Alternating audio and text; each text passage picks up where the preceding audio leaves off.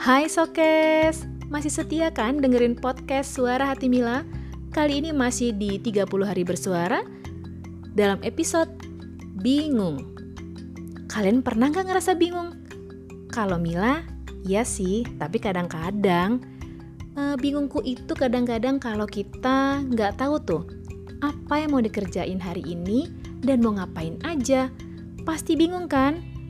Contohnya nih, kalau kita sampai kantor, tiba-tiba nggak ngelakuin apa-apa, terus kayak orang bengong dong. Nah, untuk itu, biar sobat kesayangan Mila semua nggak bingung, caranya adalah lakukan perencanaan atau planning dan catat semua hal-hal yang akan kalian kerjakan pada esok harinya. Contoh kecil saja, kita sudah mencatatkan nih, oh iya, besok mau ada kegiatan rapat, mau buat laporan tahunan, mau buat laporan kegiatan apa, dengan begitu, semua kegiatan kita akan berjalan dengan lancar. Nggak bakalan bingung deh.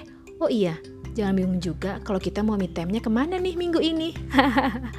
Biar refreshing loh, jadi nggak jadi bingung lagi deh. Oke, sokes kesayangan, sampai di sini dulu.